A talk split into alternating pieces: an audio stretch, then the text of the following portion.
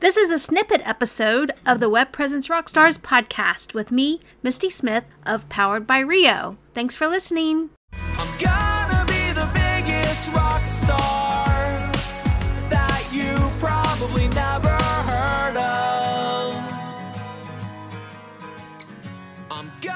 be the biggest rock star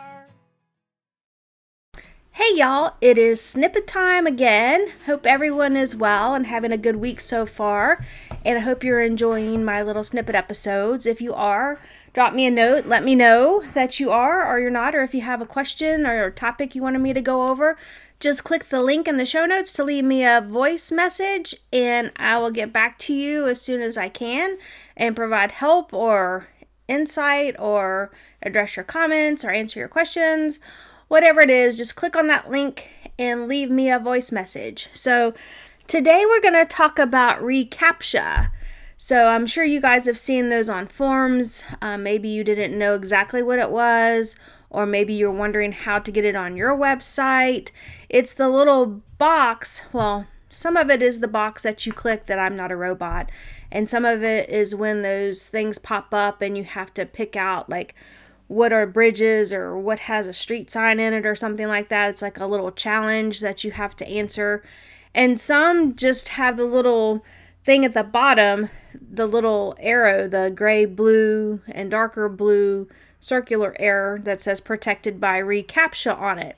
So, if you have forms on your website, which I'm sure a lot of you guys do, and you don't have the reCAPTCHA, or you want the reCAPTCHA, or if you're getting like a lot of spam emails from bots and stuff, and you want to make that stop, um, reCAPTCHA is how to do that.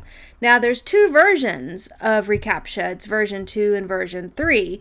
There was a version one, and that was retired in 2018. So now you can choose between version two and version three. So, what's the difference between each version? Well, I'm so happy you asked because I have the answer for you.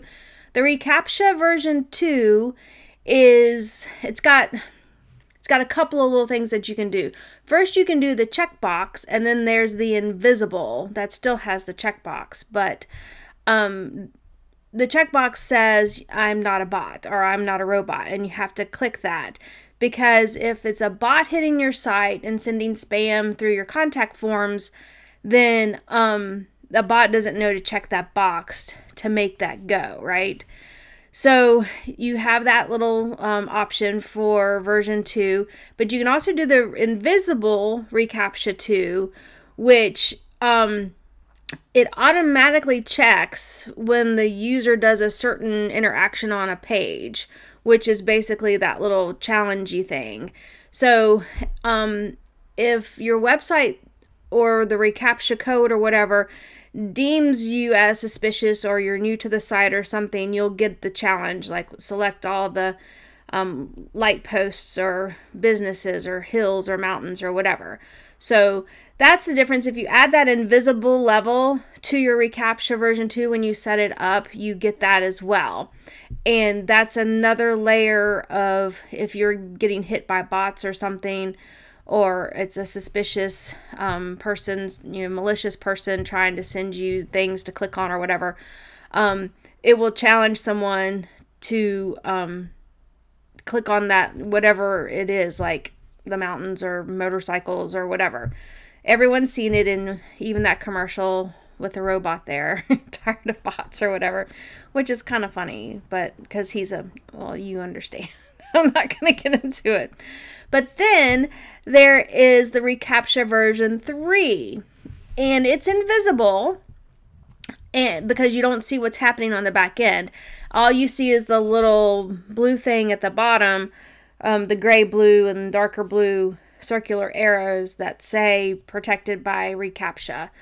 And what that is, is it's code that's set up through like a, a JavaScript um, API.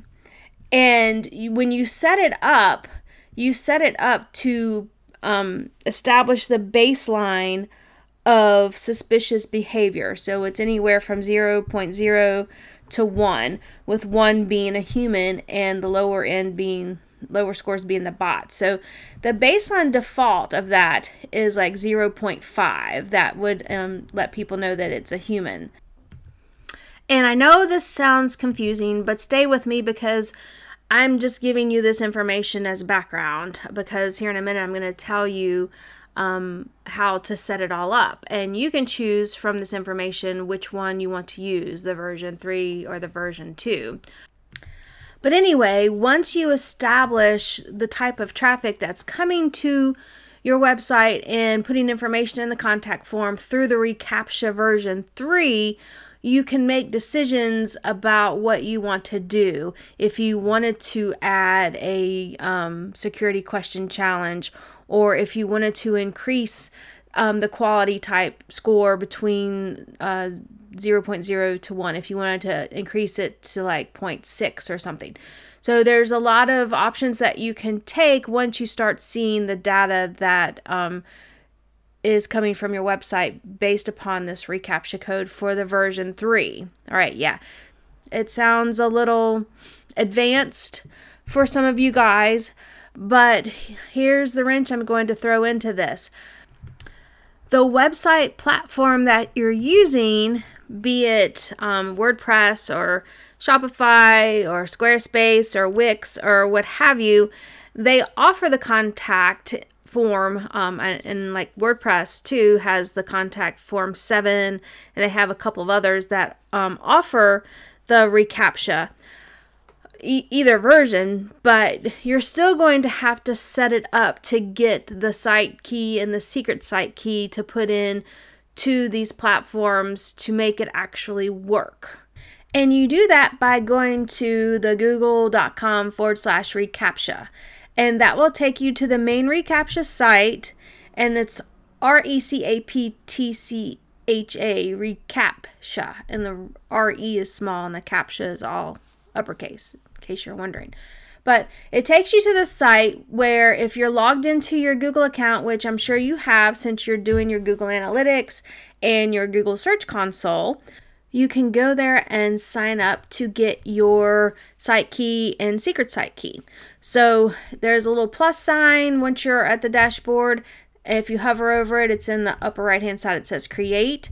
You click on that button and you're going to put a label on it. Like you can put the name of your website or you can call it whatever you want. You can say like my website or whatever your website or company name is. And then it asks you for the reCAPTCHA type and you can choose either the version 3 or the version 2. So uh, again, uh, version 3, it says it verifies request with a score, and version 2 verifies request with a challenge. And then you put your domain in, and then it has the owner. Um, so it should automatically have your your Google account email in there, and then you have to accept the terms of service, and then it wants you to send alerts if um, there's a lot of misconfigurations or spam or subs, uh, subs, uh, suspicious traffic. So once you hit OK, then it will take you to a dashboard where um, you can click on the settings button. And when you sit on the setting, uh, click on the settings button, um, if you uh, click on beside reCAPTCHA keys, it has your site key and it has the secret key. So if you're using a plugin or if you're using a platform that um, has a space for these keys, you just copy from the site and paste into your website platform or you paste into the contact form 7. But you have to have these site keys before it works. It doesn't just happen like magic when you sign up or click the reCAPTCHA in your um, platforms. So, um, once you get it set up, depending on the type of reCAPTCHA you chose, you can view the percentage of suspicious requests or non suspicious requests that are coming to the contact forms on your website. So it's either a score based upon the um, 0.5 threshold for version 2 or a percentage of passed and failed on the challenges if you're using version 2. So if you have any questions, again, you can click on that link in the show notes and send me a voice message, or you can contact me through Facebook or Instagram. Hit me up there on any social media. Um, but it's a good idea, especially if you're getting a lot of spam.